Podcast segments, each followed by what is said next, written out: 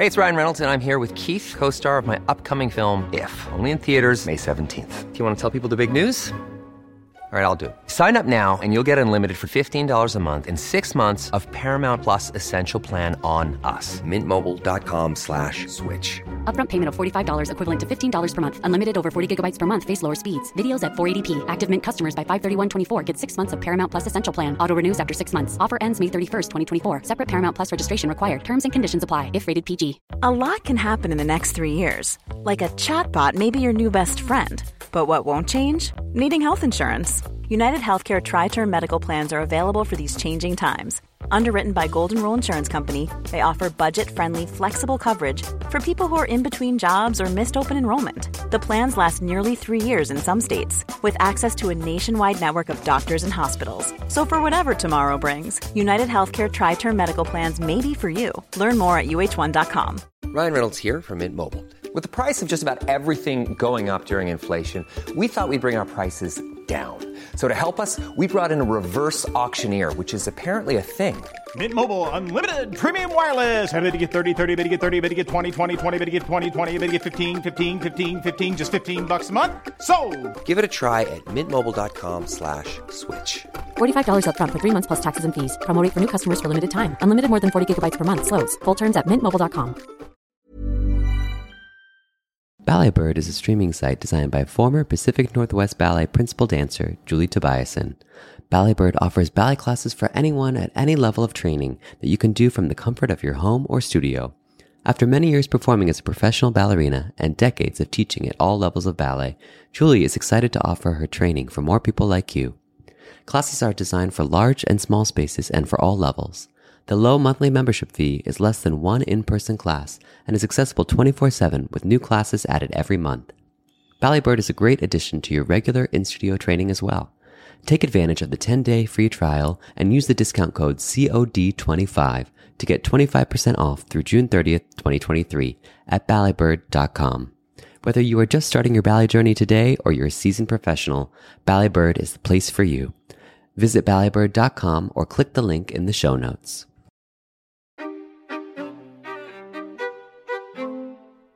I'm Rebecca King Ferraro. And I'm Michael Sean Breeden, and you're listening to Conversations on Dance. This week on Conversations on Dance, we are joined by author Alice Robb, whose memoir Don't Think Dear chronicles her experiences as a young ballet student. We talk about the creative process for the book, her decision to include far reaching studies on pain tolerance, dancer psychology, and other subjects to give context to a dancer's life and experience, and the book's place in recent high profile conversations that have arisen about whether or how problematic ballet's past and present really are.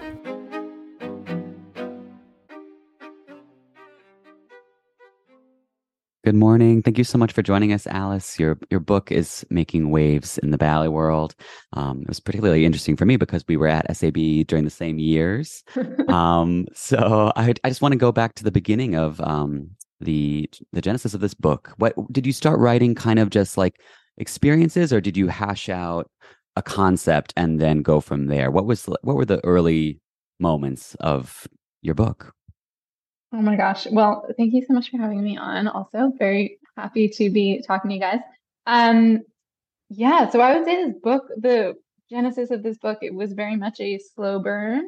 Um, mm-hmm. I would say it it started in my um in my journal as uh as many of my ideas do. So I think long before I ever thought I might write a book about ballet, I was just, you know, just kind of, you know, I'm a big I'm a big uh, morning pages journaler girl. Um, and yeah i mean i um i was doing some freelance journalism in the years before this book and i think ballet would come up from time to time.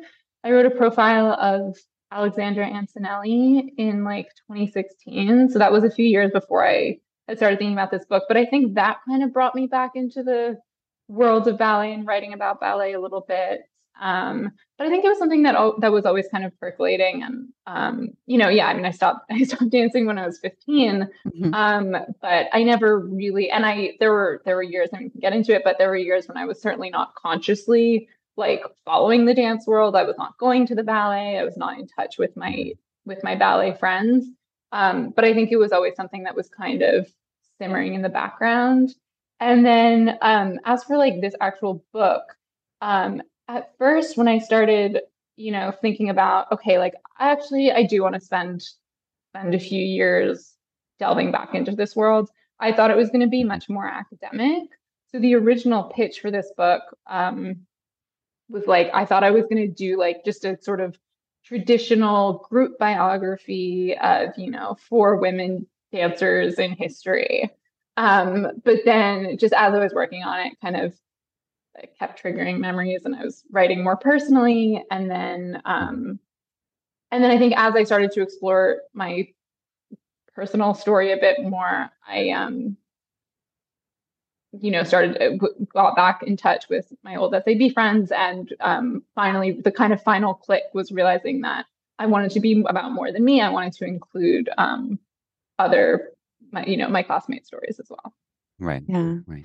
One of the things that you talk about, and Michael and I um, were talking about this specific part of your book was like the loss of identity um Mhm. after you stop dancing there's like these phases that you go through of accepting the loss and you know kind of Mhm. like you're saying there's a period of time where you just step away from the ballet world because it's like too painful and then you kind of come back to Mhm. it so i wonder if this is kind of part of that heal healing process i don't know if you want to maybe say that but kind of a way to for you to go back look at your experience with ballet and kind of digest it Oh my gosh, so much. I mean, I think this book, writing this book was so therapeutic for me in ways that I didn't even know I needed. Um, because I think my first impulse was just avoidance of ballet. Um, I think I was not really grappling with the ways that I was still being impacted by it. And then I think really the most, yeah, I mean, to use the term healing part of this, of the research and writing process was reconnecting with my SAB classmates and kind of um, realizing how many shared experiences we had gone through even you know without being in touch. And it was very like validating and just having other people to process this very specific experience with um was yeah it was was really interesting. And i've heard from you know a lot of readers who seem to have had similar experiences so that's also been Mhm. very nice yeah Right. Yeah. I mean, I, I related to a lot of it. I loved some of the things that, like, you know, I guess seemingly silly thoughts that we have, you know, like when you sat down to watch the performance and you were too full, you know, to perform.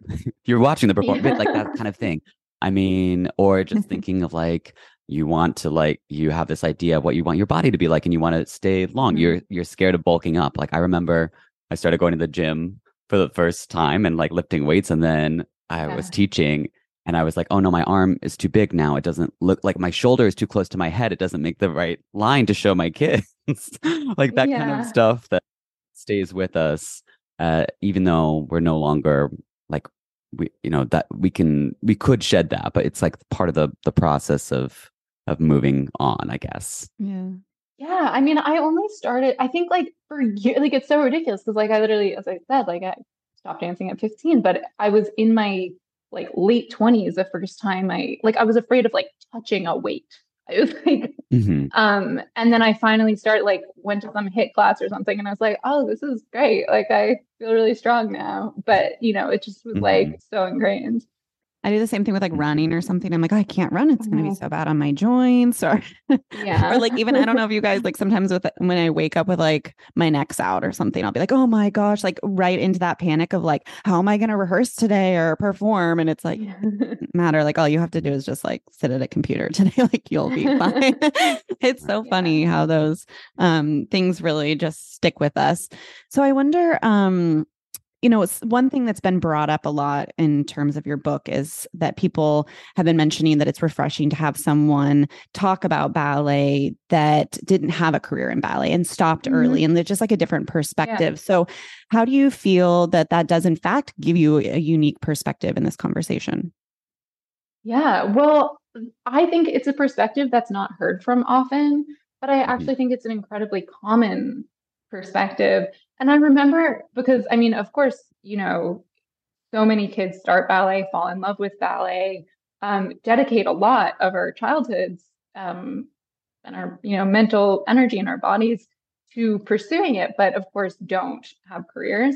Um, and I mean, I remember like, you know, as a kid going to summer programs and kind of looking around and just, I think that was kind of the, uh, you know, realizing there are all these kids all over the country who, you know, of, mm-hmm. of, very with varying levels of you know training and you know different skills who are just you know most of us are not going to make it and and we're all trying so hard mm-hmm. um mm-hmm. yeah so i think that it's not a perspective that's i think most of i mean this was a big part of why i wanted to write this book um was that i think most of the memoirs out there are by dancers who have been you know had celebrated careers and you know i love those mm-hmm. memoirs obviously i read many of them in reading this book in, in writing this book um, but I think it's also, you know, like some of these issues that we've already been talking about, like the identity things. Um, I mean, I think people are sometimes surprised that like someone like me, who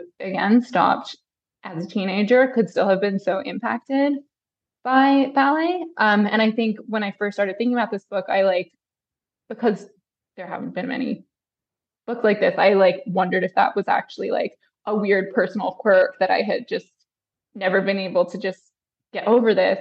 And mm-hmm. um, it was, yeah, it was, um, you know, really through through talking to other people and old classmates and stuff that I realized that, um, yeah, I mean, you know, we were doing this during a really formative time in our lives, and we're all still kind of living with um, the, you know, the positive and negative effects of of growing right. up in the ballet world.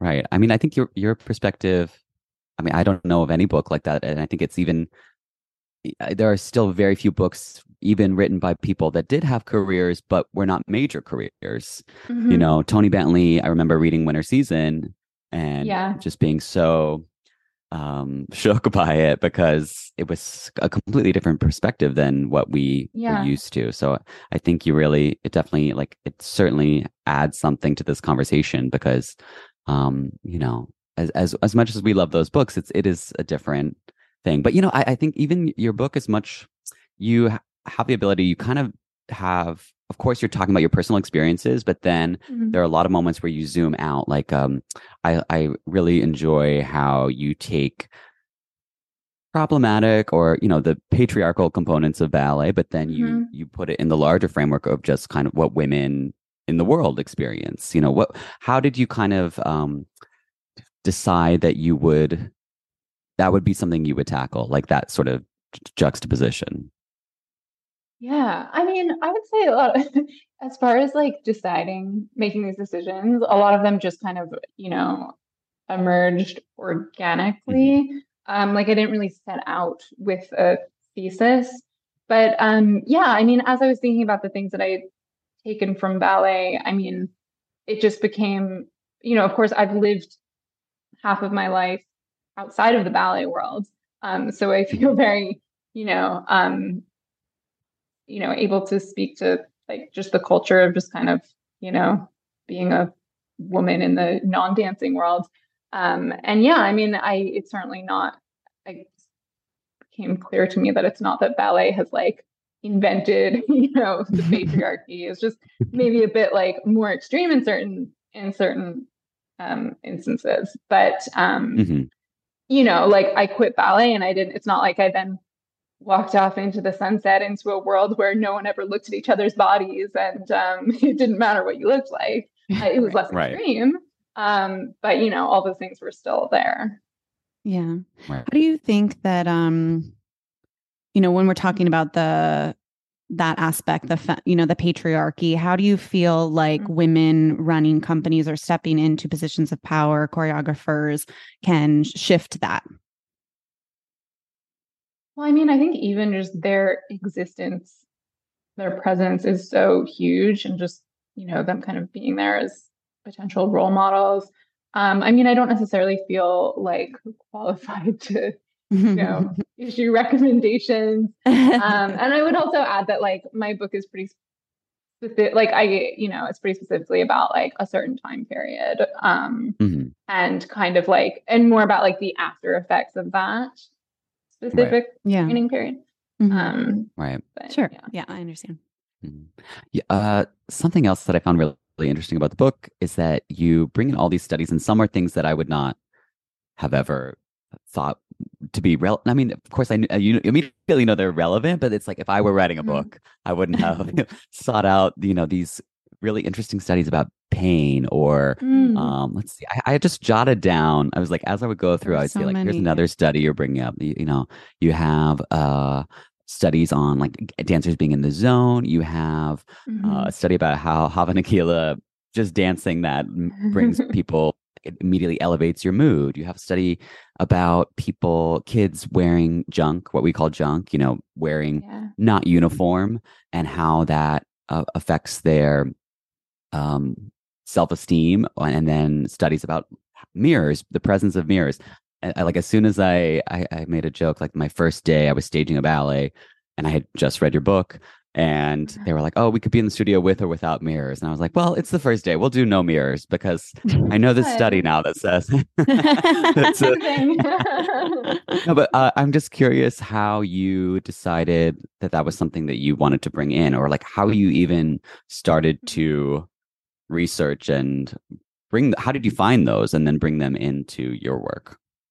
Oh yeah, I mean, I'm just a massive nerd, and my background is actually in science journalism. Um, my first book was about totally different, was about the science of dreaming, and I've done a lot of like a lot of my freelance journalism has been in the like kind of more academic space. Um, so it was just kind of like that's just kind of where my my rabbit holes go is into like Mhm. the scholarship and just kind of googling around on like Google Scholar and various academic academic journals. But yeah, I mean, I thought the studies it was so like it's just amazing all the things that have been studied as well. Like Mhm. that, you know, someone actually, you know, designed this experiment of like having it's like college students take a class with or without like a ballet skirt and then, you know, Mhm. fill out surveys about how their So Oh, interesting. Yeah. Yeah. Yeah. I actually I really like the one um about Hava Nagila because they were talking too Mhm. about like how you you were talking in that section about how babies too just like that natural motion makes them happy and like my son is 9 months old and just like sometimes I'll just Mhm. dance to him and it just like he moves around and it is just something that's so natural and you can see it just like bring this joy when he doesn't even know that that you know what that Yeah. means you know it's not like he has any consciousness as to what's going on. So i really i really like that. But i do want to delve into while we're talking about these specific um things Mhm. that you were the studies that you were highlighting. The one about pain. Mhm. let's talk about that one because that Mhm. was so fascinating. If you could give us like a little rundown for our listeners i thought it was just really an interesting part of the book in particular. Yeah, so there's this test to measure pain tolerance where you stick your hand in a bucket of ice water, um, and um, you know you tell the experimenter both when you start to feel pain and then when it reaches a point that you want to withdraw your hand from the bucket. And you know there's no incentive, you know, other than I guess sort of you know actually impressing the researcher or something. right Um, and yeah, it found that dancers um, kept their hands in the bucket much longer. Think it was like almost twice as long as non-dancers. And then, um, you know, at first the the authors of the study thought, oh, like maybe dancers actually experience the pain differently. But then they found that actually the dancers were more in tune. They were so in tune with their bodies that they registered, they could experience the pain and register that it was pain earlier than the non-dancers, which just makes it even more, you know, remarkable that they were tolerating it for so much longer. just like I'll take it. Probably at some point thinking like, oh, this feels good. If my foot was swollen, this would feel, or my hand was swollen, this would feel great, right?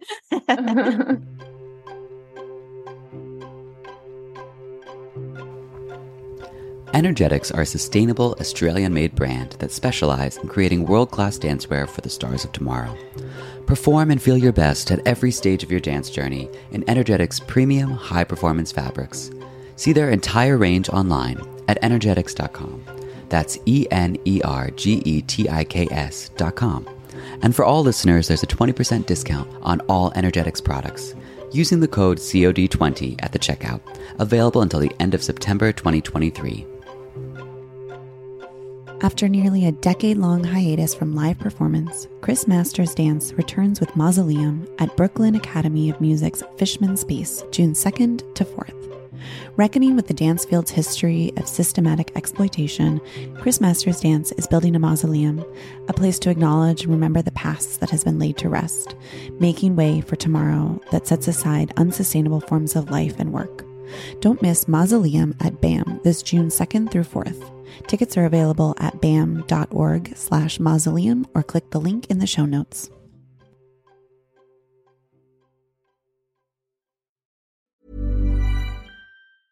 Life is full of awesome what ifs and some not so much, like unexpected medical costs. That's why United Healthcare provides Health Protector Guard fixed indemnity insurance plans to supplement your primary plan and help manage out of pocket costs. Learn more at uh1.com. Hey, I'm Ryan Reynolds. Recently, I asked Mint Mobile's legal team if big wireless companies are allowed to raise prices due to inflation. They said yes. And then when I asked if raising prices technically violates those onerous two year contracts, they said, What the f are you talking about, you insane Hollywood ass? So to recap, we're cutting the price of Mint Unlimited from $30 a month to just $15 a month. Give it a try at mintmobile.com slash switch. $45 upfront for three months plus taxes and fees. Promo rate for new customers for limited time. Unlimited more than 40 gigabytes per month. Slows. Full terms at mintmobile.com.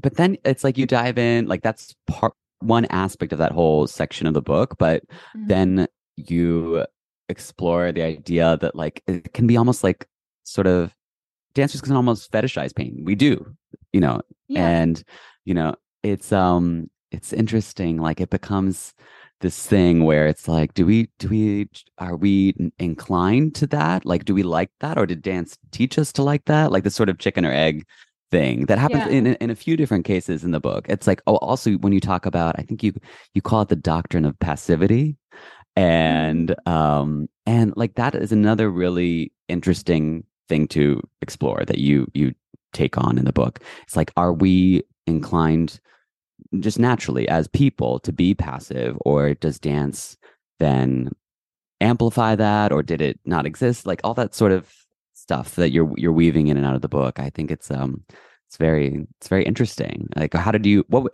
when did you start to dive into that particular side of things? Like um chicken or egg where are we naturally passive or does dance like just at least amplify that Yeah, I mean, I think it was just sort of thinking about my own childhood and kind of development. And I think, like, you know, I definitely as a kid fit that stereotype of like I was very quiet and shy, and um, it was very comforting to like be in a room where the rules were clear.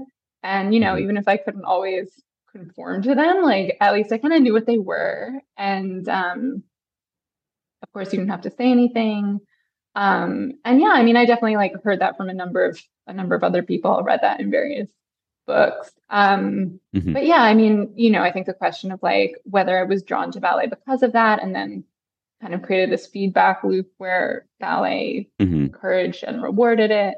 Um, I don't know. I mean, what do you guys think? You're the professional dancers. No. no I, I it's just yeah it's always i mean it's a hard thing to unpack there but i think it's it's certainly I, I i think in your book you really do a great job of kind of bringing up these contradictions like ballet is just full of Mhm. contradictions and Yeah. there are just there are questions you cannot answer but i think you bring them up in a way that is important and, and certainly like provoked thoughts that i had not really explored and one, one thing that i want to Mhm. bring up that I, I think you're the only person i've heard say this um because there has been a lot of i feel like it happens every so often like now you know there have been a lot of articles about Balanchine and his behavior versus you know the art. I think everyone we all agree we love the ballets, you know. Mhm. Um, but um, I think at some point you you know you're going through things that are certainly like definitely problematic. I think Mhm. certainly by our standards to 2023 standards but Mhm. even at the time i think they probably gave people you know pause for concern but um then you you basically just say you you kind of think well like if all these women are they're choosing to you know give their lives to him and they're not Mhm. you know mired in trauma i guess then you have to like let them have their experience we can't assign them their feelings i and i i feel Yeah. like i've never heard anyone say that i thought that Mhm. was interesting Hmm.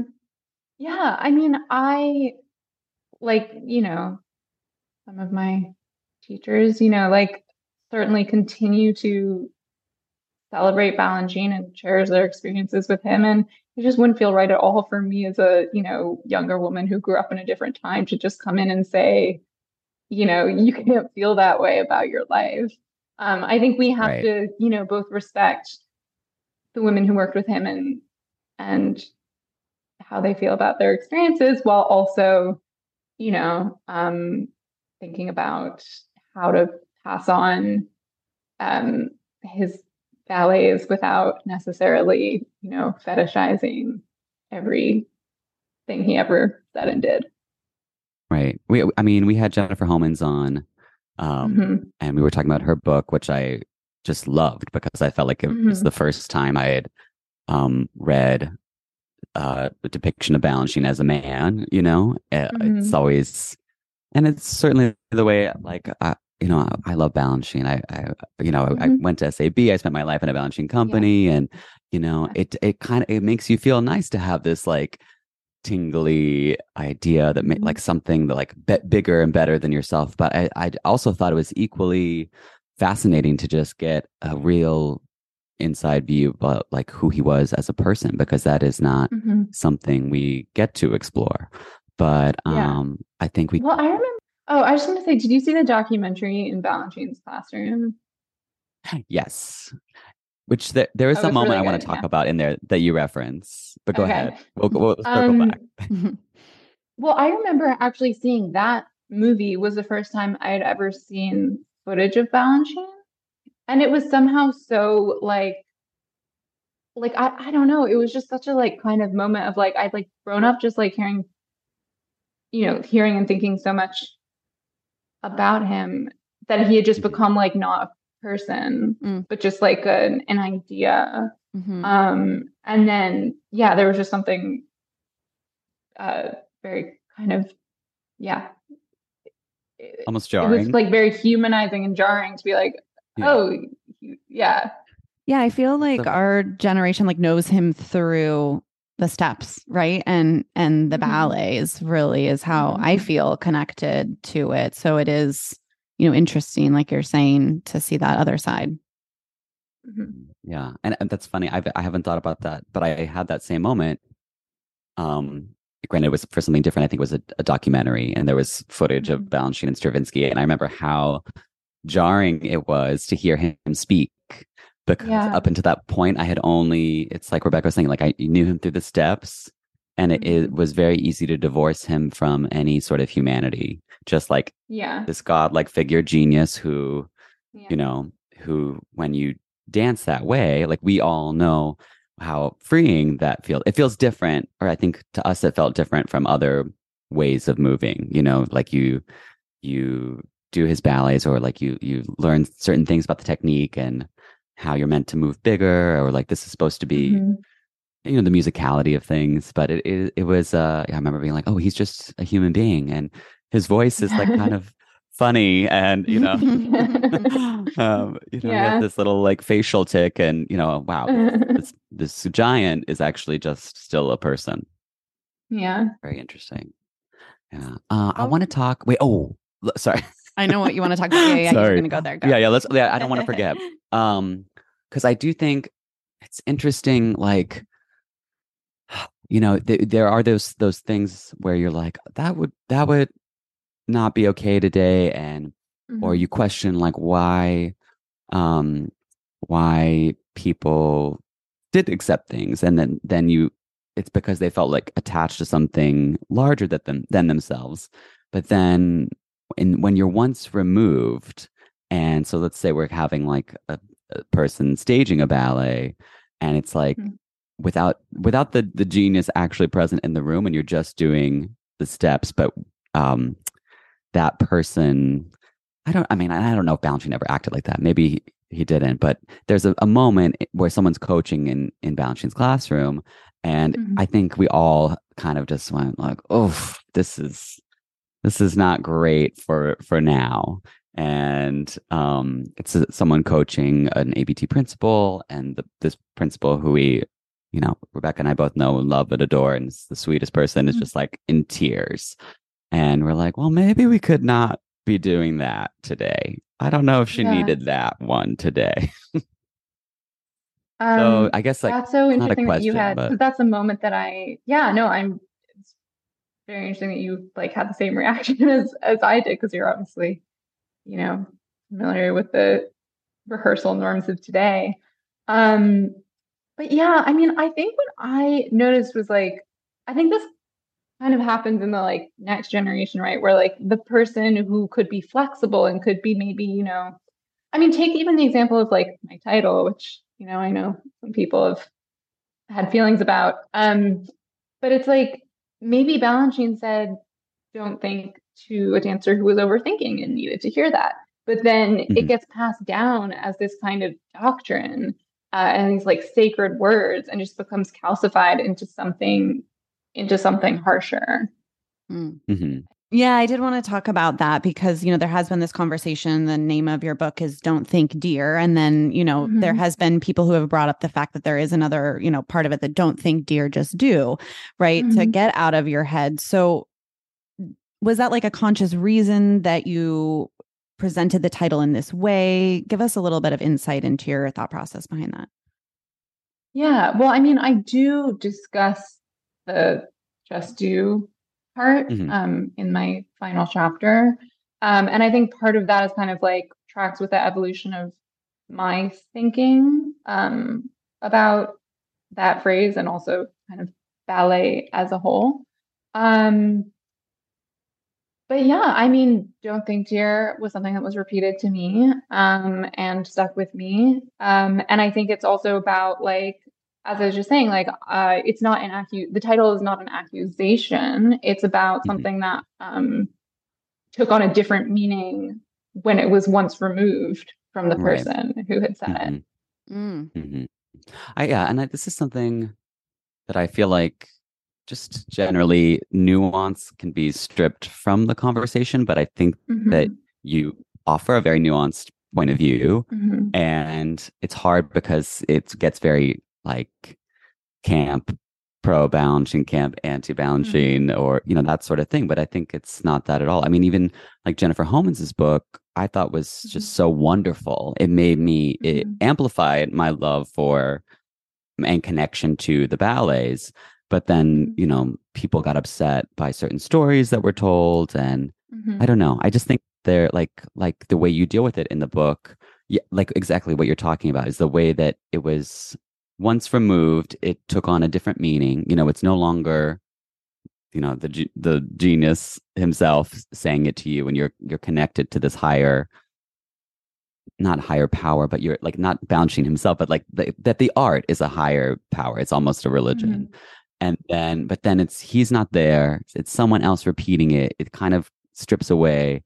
And then you uh, you mentioned it in the last chapter and you think about like like what if he had said that to you and you kind of like strip away your own the way that you can get in your own way and you get in your own head? I mean because i certainly was that kind of dancer too. Maybe i needed him to just to say don't think dear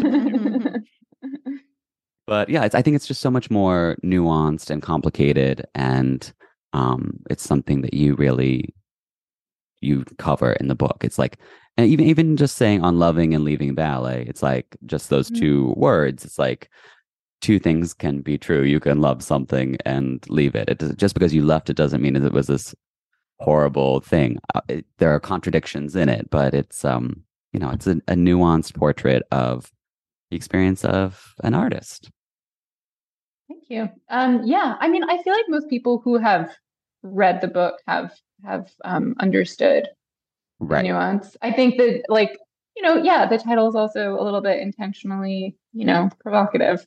Um, but yeah, I think one critic called my book like an unrequited love letter or something, which I kind of liked. But Mm-hmm. yeah. I think, well, I mean, how many people feel that way? I prob- I'm sure, like, you know, probably.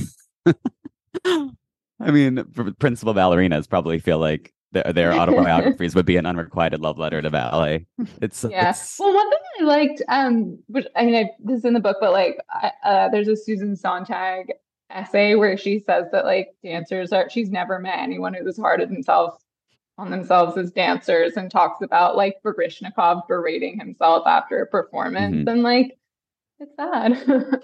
yeah. But I mean, I've also heard from a lot of people who like, you know, pursued a different pursued, you know, acting or academia or music to a really to a pretty high degree as kids and teenagers and ended up with like a similar relationship with with Mhm. their art. Yeah. Mm-hmm. I, I we always Michael and I always say this that there's no better employee than a former dancer because we will work so hard, more harder than Yeah. we do. We don't realize that everyone around us Yeah. is doing a quarter of what we feel the need to do. yeah. So I do Well- think you yeah. no, I just, I'm thinking about when you said in the pain study that there is no incentive. I'm mm. like, we don't need incentive. Like, we are just like, we will be competitive for nothing. Like, I will, I will, like, you know what I mean? It's like there, there isn't another person in the study with you, but you're just like, I, I probably would want to impress that person. Absolutely. We would I act like Yeah. that. You know, we, um, so cuckoo. yeah. Um, uh, let's talk about this larger conversation that's happening right now because there have been lots of articles happening. Your Mhm. book is a big part of this discourse. So I just wonder how that makes you feel. And did you expect that this book would kind of like stir up, um, be a part of this conversation that's kind of like stirring right now? Um, I mean, I didn't know what to expect. You never know if a book will just get land or if it'll just get ignored. I mean, I'm very happy that Mhm. people seem to be reading it. I think it's really interesting that the podcast came out and um, Jennifer Homans' book came out all around the same time. Um, I mean, maybe Mhm. something that's just been kind of brewing for a while. I mean, I remember when, you know, when Me Too first hit, kind of wondering what was going to come out of the ballet world. Um, but yeah, I mean, I think it makes sense within the larger cultural conversation we're having about, you know, the art and the artist and, um, you know, kind of how to think about powerful men. Mhm. Mm-hmm. I mean, I think, you know, also like if 10 years ago, you know, Jennifer Homans' last book, she predicted that ballet was was dying. And I think we've seen that, you know, actually like ballet is, I think, like kind of really popular right now and feels very um like very much in the conversation in a way that I feel like it wasn't even really in my childhood. Um it, yeah. I it was funny. I was talking to someone recently and we were talking about ballet and they're like, "Oh my gosh, I've seen all these articles. Ballet's so Mhm. toxic. It's just so terrible." And I just wonder like if you've encountered anyone that's just kind of having that black and white perspective on this conversation and like what you might say to someone who's interpreting it that way. Yeah, I mean, look, it's frustrating when, you know, there have been a couple of articles that I felt like kind of picked out the most salacious bits of my book, and those are in there. You know, they didn't, it's not like they were making stuff up, but they, you know, you can take things out of context, and um, Right. you know, it it happens. It's kind of, but you see how things get a little bit um distorted, and then you become a representative of something that you, I think Mhm. but you know the book is out there and Right. i think People can Yeah, and I, and I- something. yeah, that's what I said. I think yeah. I think it was really, yeah. I think once you read the book, you see that it is not that, and that it is a very nuanced portrait of what we experience. Like, I, I mean, so much of what you bring up in the book is completely relatable. I think to almost any dancer. Maybe maybe not the most prized, you know, the person that had the easiest path.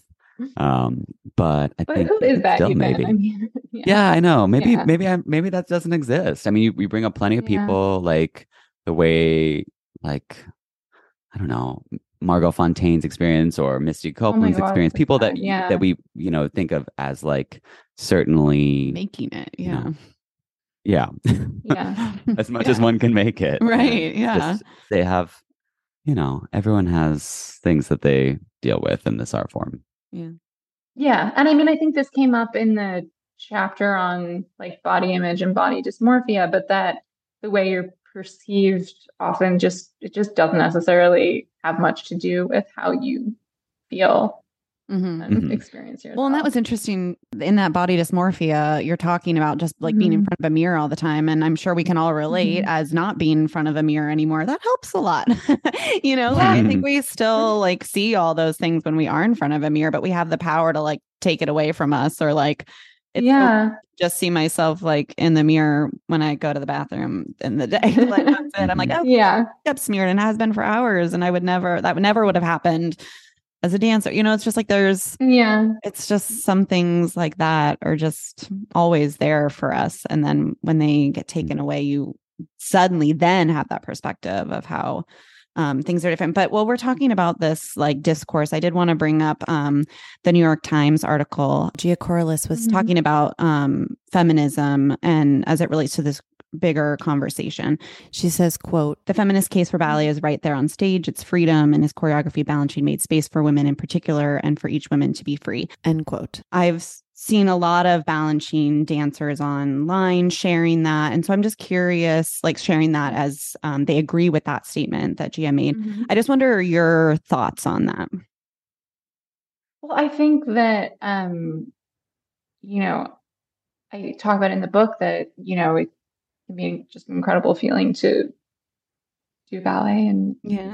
do his choreography. In particular, I'm certainly not um out to to cancel Balanchine, Balanchine choreography. Um, but I I would I felt like it was a bit of a straw man argument where she brought in my book in particular because um my my book and my reporting are really about the the training environment and the training Mhm. culture um and particularly about i mean going back to the beginning of this conversation it's about um you know for every woman who becomes a Balanchine dancer and gets to experience that freedom on stage there are just dozens of girls who are never going to get that experience but who are um, going through you know kind of absorbing all of these lessons and are being you know are are being really impacted by by that so i think Right. that you know those experiences matter that's sort of yeah Mhm. Right. Um, I also I wanted to to bring up. I'm just thinking about what we were talking about, just even on the quote. You know, it's like how the quote, Mhm. as it gets passed down, can mean different things or Mhm. stray from the original point. Like I, I was thinking about when you talk about um, Balanchine liking Gloria Govrin's dancing, and Mhm. then it said, you know, by the time by the time we were SAB, she would not have been let in the door. Um, Yeah. and that makes me think again about like moving away from maybe what intention is. Like, yeah, what do you? I guess um, That's I'm not sure what the question is in Mhm. here, but well, no, but I mean, just I like think it, it, I think it is, no, I think it's super relevant because I'm not, the period that I'm focusing on is like the generation after Balanchine's Mhm. death, Right. which I think was a more rigid time. Like, I think I Mhm. remember even being kind of having this like cognitive dissonance as a kid when I would look at like old footage of City Ballet and see these dancers who we were supposed to be, you know, like emulating, and they didn't look like us. Like they Mhm. they didn't look like the company at, at that time. Um, right. and that was kind of, you know, Yeah. confusing. I was like, why are we being told to, you know, suffer to be even more extreme? hmm Yeah. Yeah. it is like all those Dance in America videos that we grew up. I'm I'm presuming you saw those too. the, like the you know all Yeah. the great PBS stuff with all those Mhm. iconic dancers. But you're right, they do they did look different from what we were. Yeah. Um, yeah. I just wanted to talk Mhm. about like kind of this like generational conversation that we're having. So there's, you know, Balanchine's time, then there's like the generation that we grew up in kind of working for his dancers. And then soon there's going to be a time where it's our generation leading Mm-hmm. the pack and i know that michael won't bring this up but i'm going to bring it up for him um when and just because it's a i think a good example of something like this like when Michael was just setting In Creases for Justin Peck at Golden State Ballet, one of the dancers left this beautiful po- put this beautiful post on Instagram after working with him, talking about like Mhm. what a positive environment it was, how good it felt to be Mhm. dancing like that. And I I just Mhm. think like I wonder what we hope or what you hope in the next like 10 to 20 years that ballet can look like as it evolves with a new generation leading.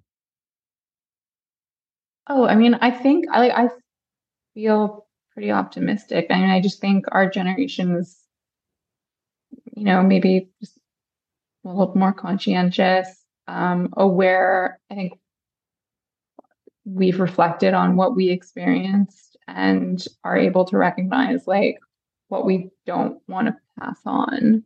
Um, you know, I think there are all there are these really positive changes with, you know, more female directors and more female choreographers. And um, yeah, I mean, probably some, you know, social media has pros and cons, but probably creates a bit more accountability.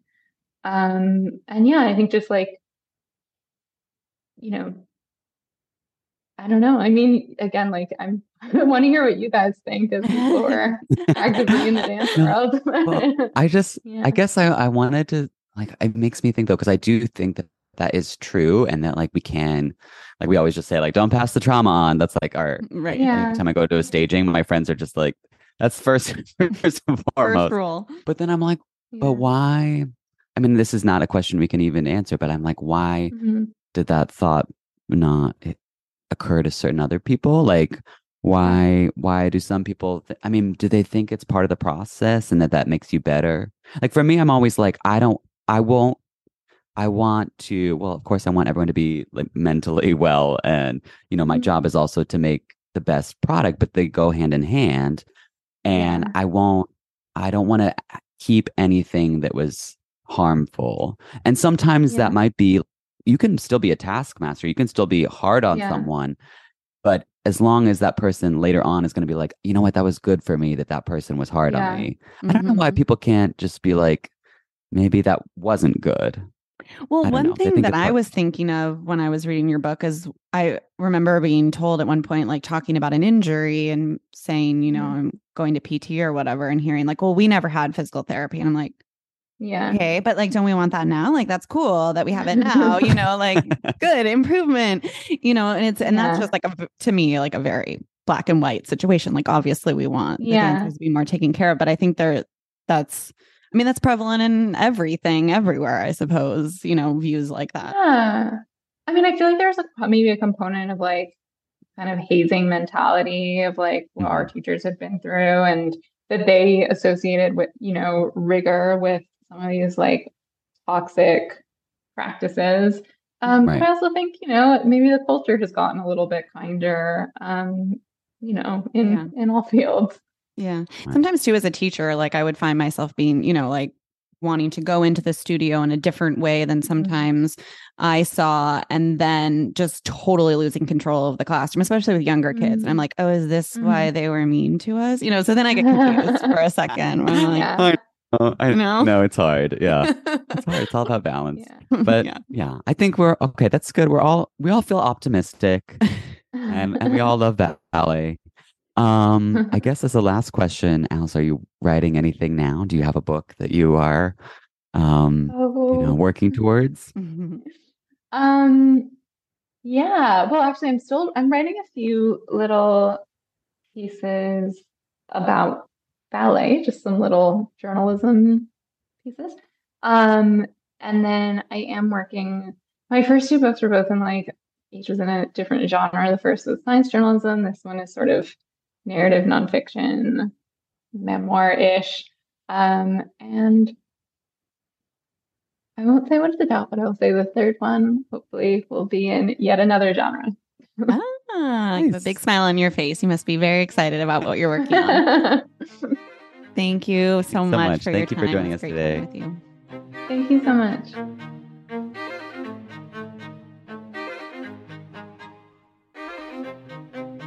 Conversations on Dance is part of the ACAST Creator Network. For more information, visit conversationsondancepod.com.